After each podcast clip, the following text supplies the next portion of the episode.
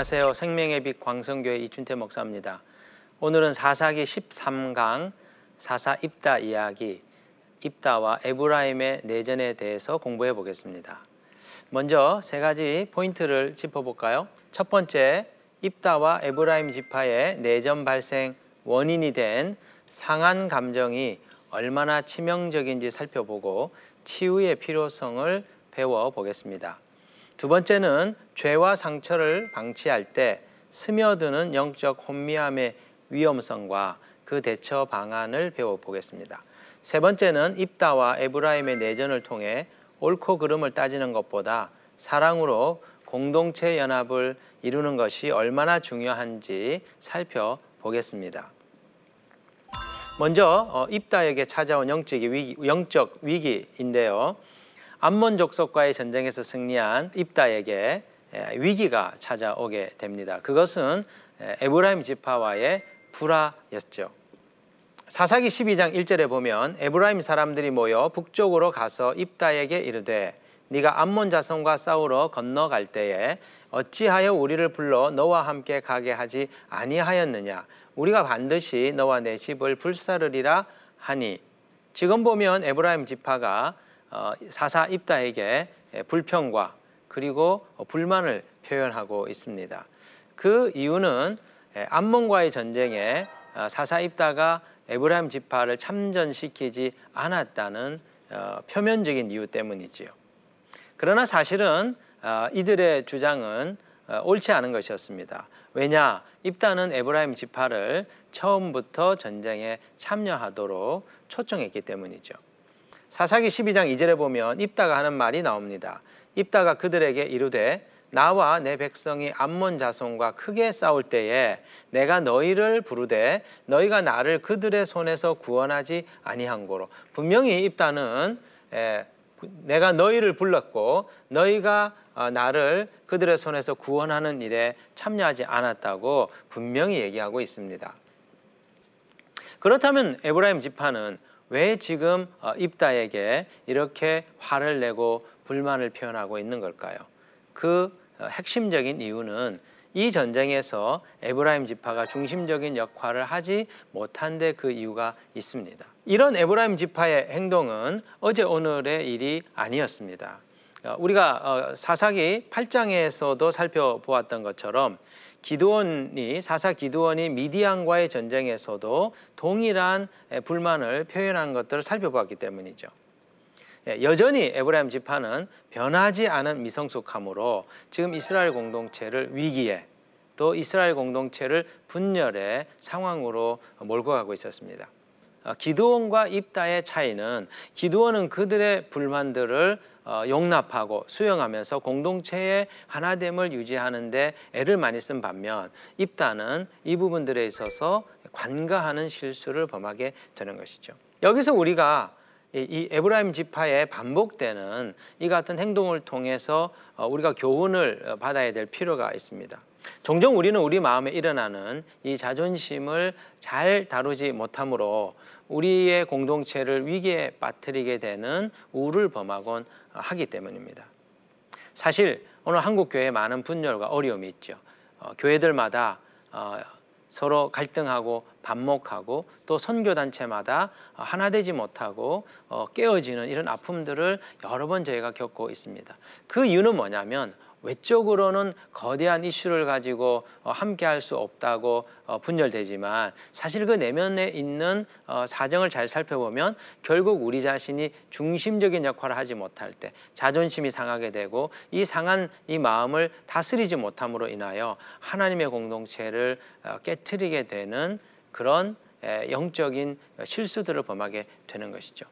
그래서 하나님의 나라의 일들을 하는 일꾼들에게 중요한 것은 마음을 다스리는 것, 자신의 감정을 잘 다스리며 하나님의 일을 위하여 순종하고 또 영적 권위를 존중하고 나와 다른 다른 사람들의 다른 사람들을 인정하며 그들과 함께 마음을 맞추어 주님의 그 부르심의 일들을 이루어 나가고자 하는 성숙한 태도가 우리들의 마음 안에 필요하다고 어, 생각이 됩니다. 두 번째로 어, 입다에게 찾아온 영적인 위기의 원인은 어, 시기와 질투 때문이었습니다. 에브라임 지파가 입다에게 시비를 걸고 있는 또 하나의 이유는 그들 마음에 있는 질투심, 시기심 때문이었죠. 사사기 12장 4절에 보면 입다가 길르앗 사람을 다 모으고 에브라임과 싸웠으며 길르앗 사람들이 에브라임을 쳐서 무찔렀으니 이는 에브라임의 말이 너희 길르앗 사람은 본래 에브라임에서 도망한 자로서 에브라임과 므낫세 중에 있다 하였습니다. 여기 길르앗 족속에 대한 에브라임 사람들의 평상시의 태도, 평상시의 그들의 관점이 기록이 되어 있습니다. 너희 길르앗 사람은 원래 에브라임에서 도망친 자들이야. 어떤 면에서 에브라임이나 므낫세의 영토에 빌붙어 살고 있는 정말 천하고 천한 그런 존재들이라고 무시하는 이런 생각들을 평상시에 가지고 있었던 겁니다. 그런데요, 지금 상황이 어떻습니까? 에브라임 지파가 그토록 멸시하고 어, 무시했던 이 길라 족속들이 암몬과의 전쟁에서 승리의 주역이 되자 이것을 견디지 못한 것이죠. 마음에 시기와 질투심이 일어나서 이 입다에게 지금 시비를 걸고 있는 것입니다. 그런데 우리의 삶을 잘 살펴보아도 나와 함께 경쟁하던 사람이 나보다도 열등했던 사람들이 중요한 어, 역할을 맡게 되고 탁월한 이 성취와 업적을 이루게 될 때 우리 마음에 피어오르는 이 시기심과 질투심이 있다는 것을 우리가 발견하게 됩니다. 그런데 중요한 것은 이 시기와 질투가 일어날 때 이것을 예수님의 십자가의 못을 받고 우리 안에 일어나는 이 죄악된 육신적인 이 감정들을 잘 다루지 못한다면 이것이 하나님의 공동체를 파괴하고 이것이 우리의 영적인 삶을 깨뜨리는 아주 중요한 단초가 된다는 것을 오늘 본문이 우리에게 교훈해 주고 있는 것이죠. 이런 점에서 우리가 평상시에 우리 내면의 훈련을 해야 될 필요가 있습니다. 나보다 남을 낮게 여기고 다른 사람들이 중요한 역할을 맡게 되고 다른 사람들이 업적과 성취를 이루게 될 때 그것을 내가 나의 일처럼 기뻐할 수 있는 그런 넉넉한 마음을 간직하는 훈련을 해야 될 필요가 있습니다. 빌리포스 2장 3절에 사도 바울이 뭐라고 권면합니까? 아무 일에든지 다툼이나 허용으로 하지 말고 오직 겸손한 마음으로 각각 자기보다 남을 낮게 여기고 자신보다 다른 사람들을 높이고 존중하고 그의 권위 아래 머물러서 함께 살아갈 수 있는 함께 하나님 나라 일을 행할 수 있는 삶의 태도.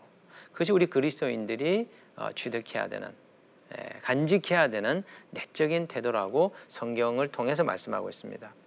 만일 우리의 마음에 피어나는 시기와 질투 그리고 상한 자존심을 다스리지 못한다면 어떤 일이 벌어질까요? 걷잡을 수 없는 괴물과 같은 그런 인간성이 우리 안에 생겨나는 것들을 보게 됩니다. 사사기 12장 1절에 보면 이 에브라임 지파 사람들이 동족인 길르앗 사람들에게 하는 얘기가 나오죠. 에브라임 사람들이 모여 북쪽으로 가서 입다에게 이르되 네가 암몬 자손과 싸우러 건너갈 때에 어찌하여 우리를 불러 너와 함께 가게 하지 아니하였느냐 우리가 반드시 너와 내 집을 불사르리라 하니 여기 한번 보십시오. 같은 형제 자매들입니다. 그런데 자신을 전쟁에 불러주지 않았다라고 하는 오해 그리고 그들의 왜곡된 생각 때문에 지금 동족을 불태워 버리겠다라고 하는 아주 독한 말을 지금 하고 있습니다. 어떻게 동족에게, 어떻게 형제 자매들에게, 어떻게 같은 믿음 생활을 하고 있는 성도들에게 이런 독한 말을 할 수 있는 걸까요? 사람 안에 들어오는 죄악성이 사람 안에 스며드는 죄된 감정이 이렇게 사람을 변질시킬 수 있다는 것입니다. 여러분 마음에 일어나는 질투심, 우리 마음에 있는 상한 자존심 이런 것을 가볍게 여기면 안 됩니다. 창세기에 나와 있는 것처럼 가인과 아벨은 정말 기쁜 마음으로 하나님 앞에 제사를 드립니다. 그런데 하나님께서 아벨의 제사를 받으시고 가인의 제사를 받지 않았을 때 가인은 동생에 대한 질투심에 사로잡히게 됩니다. 그리고 동생을 죽이고자 하는 분노에 휩싸이게 되죠. 하나님께서 그에게 경고하십니다. 네 마음에 있는 그 분노를 잘 다스리라. 지금 죄악이 너의 문턱을 넘기 위하여 지금 기다리고 있다라고 경고해 줍니다.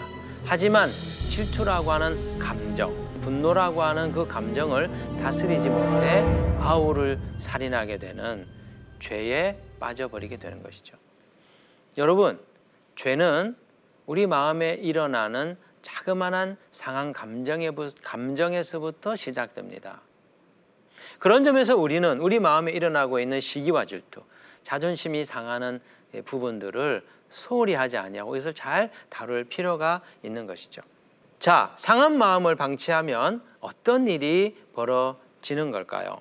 상한 마음을 방치하면 영적인 혼미함이 찾아와 죄를 분별하지 못하게 되는 그런 결과들이 나타나게 됩니다. 사실 에브라임 지파는 어, 입다로부터 전쟁에 참여해 달라라고 참여해 달라는 요청을 받았습니다. 그런데 지금 이들은 자신들이 언제 그런 요청을 받았냐고 입다에게 반문하고 있는 것이죠. 왜 그럴까요? 지금 영적인 혼미함에 사로잡혀서 그들이 들었던 말을 기억하지 못하는 것입니다. 사람이 죄에 빠지고 상처에 집착하게 되면 어떤 일이 벌어지냐? 영적인 분별력을 상실하게 됩니다. 영적인 명료함을 잃어버리게 됩니다. 그 결과 자신의 잘못, 자신의 잘못을 인식하지 못하게 돼요. 분명히 자기가 한 말, 분명히 자기가 했던 행동, 그것이 문제가 됨에도 불구하고 언제 내가 그렇게 했냐고 반문할 정도로 영적인 분별력을 상실하게 되는 것이죠. 오히려 이런 상태에 빠지면 모든 문제를 다른 사람의 탓으로 그리고 외부에서 이 문제의 원인을 어, 찾으며 자기 회피에 빠져들게 됩니다. 자, 고린도후서 4장 4절에 보십시오. 그 중에 이 세상의 신이 믿지 아니하는 자들의 마음을 혼미하게 하여 보십시오. 지금 이 세상의 신이 사람들의 마음을 혼미하게 한다고 지금 얘기하고 있습니다. 왜 이런 일이 벌어집니까? 사람이 죄를 받아들이 게 될 때, 죄에 연루될 때 세상의 신이 우리들의 눈을 가리기 때문이죠. 여러분 시기, 질투, 자존심, 분노 이런 것들이 우리 마음에 일어날 때 이것을 가볍게 여겨서는 안 됩니다. 이런 것들을 방치해서는 안 됩니다. 이런 것들을 방치하고 이것이 우리 내면에 누적이 될 때 그때 마귀들이 틈을 타게 되며 그래서 우리의 영적인 감각을 어, 마비시키고 우리를 혼미하게 만드는 일들이 우리의 내면 안에서 우리의 영혼 안에서 일어나기 때문입니다. 그 결과 하나님의 이 복음의 광채, 하나님의 영광의 그 말씀을 들어도 깨닫지 못하게 되는 하나님 말씀을 듣고 하나님의 은혜를 받아도 그것이 은혜인 줄 깨닫지 못하게 되는 신앙 생활에 이 악순환이 반복되게 되는 것이죠. 그렇다면 이 영적인 혼미함을 깨뜨리기 위해서 어떻게 해야 될까요? 저는 여러분에게 네 가지 방법을 말씀드리고 싶습니다. 첫 번째, 마음이 상하는 일이 벌어질 때 정직하게 하나님 앞에 자신의 상한 마음을 고백하는 게 중요합니다. 내가 어떤 일로 인하여 마음이 상하였고 어떤 사람 때문에 내 마음이 지금 어려운지 그것을 솔직하게 하나님에게 털어놓는 것이죠. 두 번째 중요한 것은 상한 감정 때문에 또 다른 죄, 죄된 생각과 감정이 내 안에 들어올 때 그것을 받아들인 것을 회개하는 게 필요합니다. 사실 다른 사람이 우리에게 해를 주죠. 우리를 화나게 합니다. 하지만 우리 자신이 그 분노를 어, 털어내고 우리 마음을 지키면 죄에 빠지지 않을 수 있죠. 하지만 다른 사람이 나에게 해를 줄 때 내 마음에 그러니까 분노가 일어나고 일어나는 분노를 내가 받아들임으로 인하여 그것이 죄가 되는 것입니다. 세 번째 단계는 상한 마음을 건드려서 죄악에 빠지게 만드는 어둠의 세력들이 있습니다. 이 어둠의 세력들이 내 영혼 안에 자리 잡지 못하도록 예수 그리스도의 이름으로 대적하는 대적하여 내게서 떨쳐내는 기도를 하는 게 필요해요. 그리고 네 번째 필요한 것이 뭐냐면 우리들의 영혼 안에 성령의 빛을 비추어 주시고 진리의 빛을 비추어 주셔서 하나님의 임재로 우리의 영혼이 충만하게 되도록 하나님께 기도하는 게 필요합니다. 그럴 때 영적인 혼미함이 어, 물러가고 영적인 명밀함이 영적으로 어, 깨어 있는 감각이 우리 안에 일어나게 되는 것이죠. 그래서 하나님의 가까이 이 계심을 느끼게 되고 하나님 주시는 그 은혜들을 아주 어, 민감하게 빨아들이게 되는 그 영혼의 선순환이 일어나게 되는 것입니다.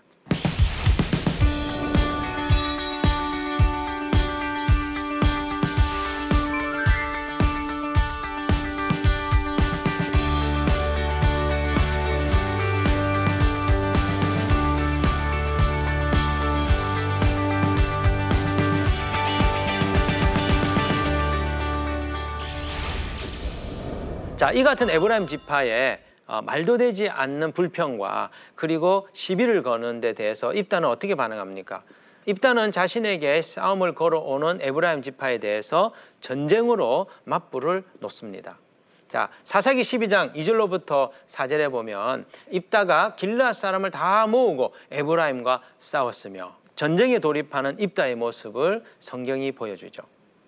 사실 이 같은 일은 예, 기드온도 똑같이 당하였습니다. 사사기 8장에 나와 있는 것처럼 에브라임 지파의 그 불평으로 인하여 예, 공동체 분열의 위기에 휩싸이게 되었죠. 그런데 기드온은 에브라임 지파를 잘 달래서 전쟁을 피합니다.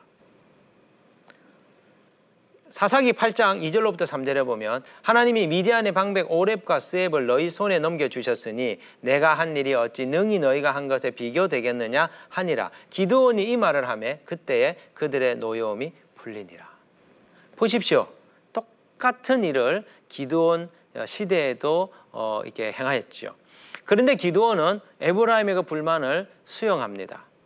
왜요? 공동체의 연합과 일치와 하나됨이 더 중요하였기 때문에 자신의 기분을 내려놓고 상한 마음을 접어놓고 에브라임의 끝물 포도가 아비에셀의 만물 포도보다 더 낫다. 그들의 공적을 세워주며 그들의 마음을 풀어주는 일에 힘을 썼습니다. 반면에 입단 어떻습니까? 에브라임 지파의 어이없는 그 불평과 그 불만에 대해서 오히려 분노하며 그들과 전쟁을 불사하는 선택을 행하죠. 그렇다면 왜 입단은 기도원과 달리 참지 못한 것일까요? 그 이유는 자신이 옳고 정당하다는 생각이 강하였기 때문입니다. 자, 사사기 12장 2절로부터 3절에 보면 입다가 그들에게 이르되 나와 내 백성이 암몬 자손과 크게 싸울 때에 내가 너희를 부르되 너희가 나를 그들의 손에서 구원하지 아니한 고로 나는 너희가 도와주지 아니하는 것을 보고 내 목숨을 돌보지 아니하고 건너가서 암몬 자손을 쳤더니 여호와께서 그들을 내 손에 넘겨 주셨거늘 지금 이 암몬과의 전쟁에서 하나님이 도와주셔서 입다가 승리했습니다. 이것은 입다의 정당성을 하나님이 지지한다는 것이죠. 그런데 에브라임 지파 사람들이 와서 입다에 대하여 문제를 지금 제기하고 있는 것입니다. 입다는 에브라임을 전쟁에 불렀습니다. 그러나 그들이 오지 않았고 그런 점에서 입다는 잘못이 없는 거죠. 분명히 입다는 정당합니다. 오히려 누가 부당한가요? 에브라임이 부당하죠. 또 입다는 암몬과의 전쟁에 승리했습니다. 하나님께서 자신을 옳다고 인정해 주고 있다는 것이죠. 그런데 여기서 입다가 간과한 중요한 사안이 하나 있죠. 예, 옳고 그름을 따지는데 매여 공동체를 지켜내는 일을 그가 놓치고 있다는 것입니다. 여러분 공동체의 하나됨을 이루는 것 이것이 왜 중요합니까? 이것은 십자가 복음의 핵심이기 때문에 중요합니다.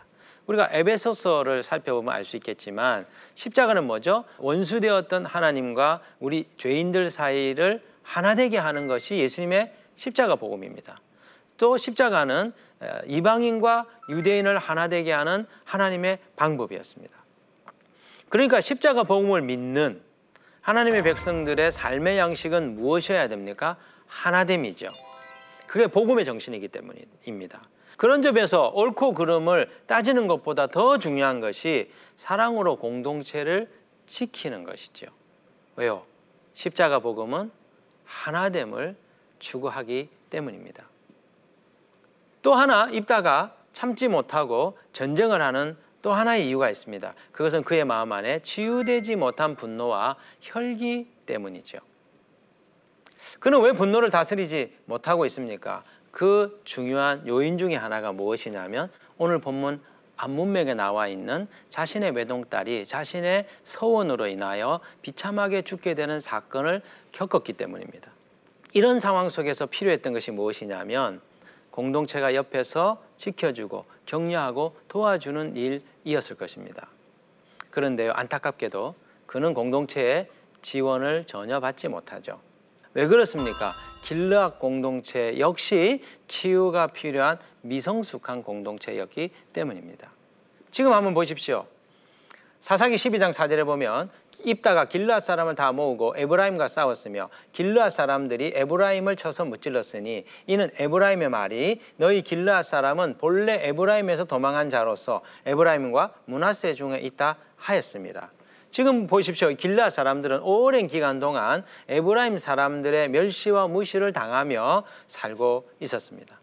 너희는 에브라임에서 도망친 자들이야. 너희는 에브라임과 므낫세에 빌붙어 사는 자들이야. 이 같은 모멸감을 당하면서 그들의 자존감은 점점 낮아지게 되었고 그리고 같은 동족이었음에도 불구하고 에브라임 사람들에 대한 그 유감이 그들의 마음속에 깊이 자리 잡고 있었던 것이죠. 그래서 에브라임 사람들이 아, 입다에게 불만을 표현하고 전쟁을 어, 전쟁의 위기로 치달을 때 길르앗 사람들이 그것을 막아내지 않고 도리어 그 에브라임을 어, 치는 일에 그들이 앞장서게 되는 것입니다. 여기서 우리가 배울 수 있는 교훈이 무엇일까요? 예, 에브라임 족속의 무시와 멸시 아주 작아 보이는 일이죠. 그런데 이것이 결국 전쟁이라고 하는 큰 문제로 어, 이어졌다는 것입니다. 사실 우리 안에는 조그만한 상처들이 많이 있습니다. 시기, 질투, 우울함, 그리고 미워하는 마음들. 이건 작은 감정에 불과합니다. 하지만 이런 것들을 오랫동안 방치하게 될 때 내면의 작은 상처가 아주 심각한 문제를 야기한다는 것을 오늘 이 본문이 보여주는 것이죠. 이혼의 문제라든지 그리고 가족 간의 이 관계가 깨어지는 문제라든지 재산상의 분쟁이 일어나는 일들이라든지 이 모든 것들이 감정이 상하여서 어, 비롯되는 일들이 굉장히 많이 있습니다. 이런 점에서 우리 사회에 갈등이 많고 분열이 많고 또 한국 교회 안에 나눔이 많은 이런 상황에서 절실한 사역이 무엇인가? 그것은 우리 내면에 있는 상처를 치유하는 사역, 상처 입은 치유다들을 어, 만들어내는 일들이 절실하다는 것이죠. 자, 오늘 이 본문에 보면은 입다의 예, 마지막 사적이 기록되어 있습니다. 사사기 12장 7절에 보면 입다가 이스라엘의 사사가 된 지 6년이라 길르앗 사람 입다가 죽음에 길르앗에 있는 그의 성읍에 장사되었더라. 여기 보십시오. 입다의 예, 사사 통치 기간이 6년으로 기록되어 있습니다. 가장 길게 통치했던 사사는 에우시죠. 80년이었습니다. 또 기드온은 40년이었습니다. 대다수의 사사들이 장기간 사사로서 통치 예, 한대 반에 입단은 아주 짧은 기간 동안 사사로 활동했다는 것을 보여주는 것이죠. 그렇다면 왜 입다의 통치는 짧게 끝난 것일까요? 그 이유는 그가 전쟁을 잘 하였지만 그가 암몬과의 전쟁에서 이스라엘을 구원하는 일을 하였지만 공동체를 세우는 일에 그가 실패했기 때문입니다. 사사로서 가장 중요한 임무가 무엇입니까?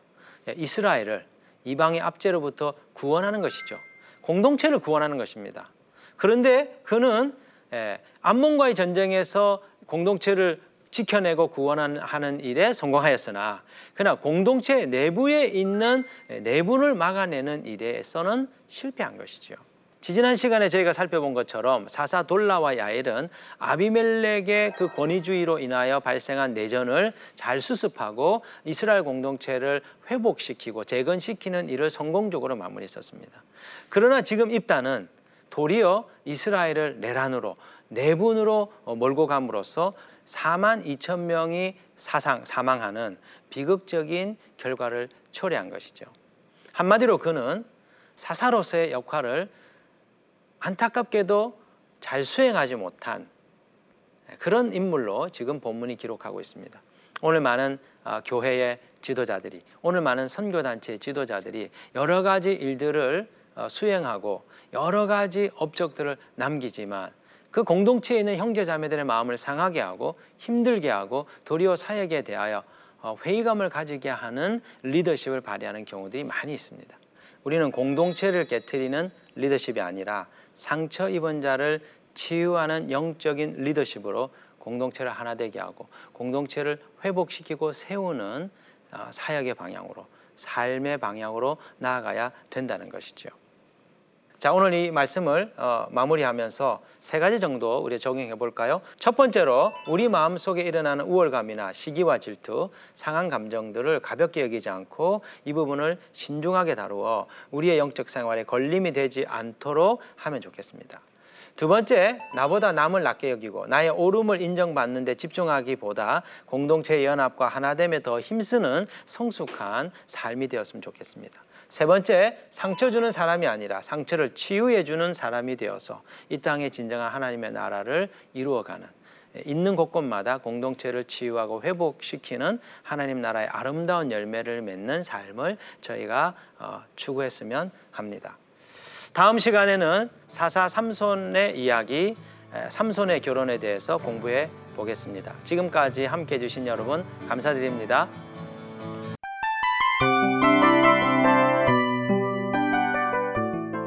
이 프로그램은 청취자 여러분의 소중한 후원으로 제작됩니다.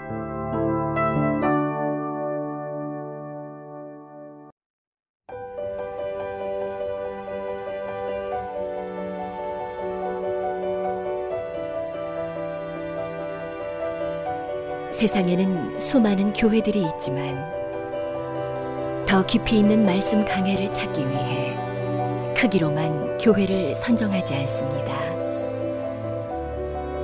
보다 좋은 영적 콘텐츠를 더 많이 나누기 위해 방송비를 받지 않습니다.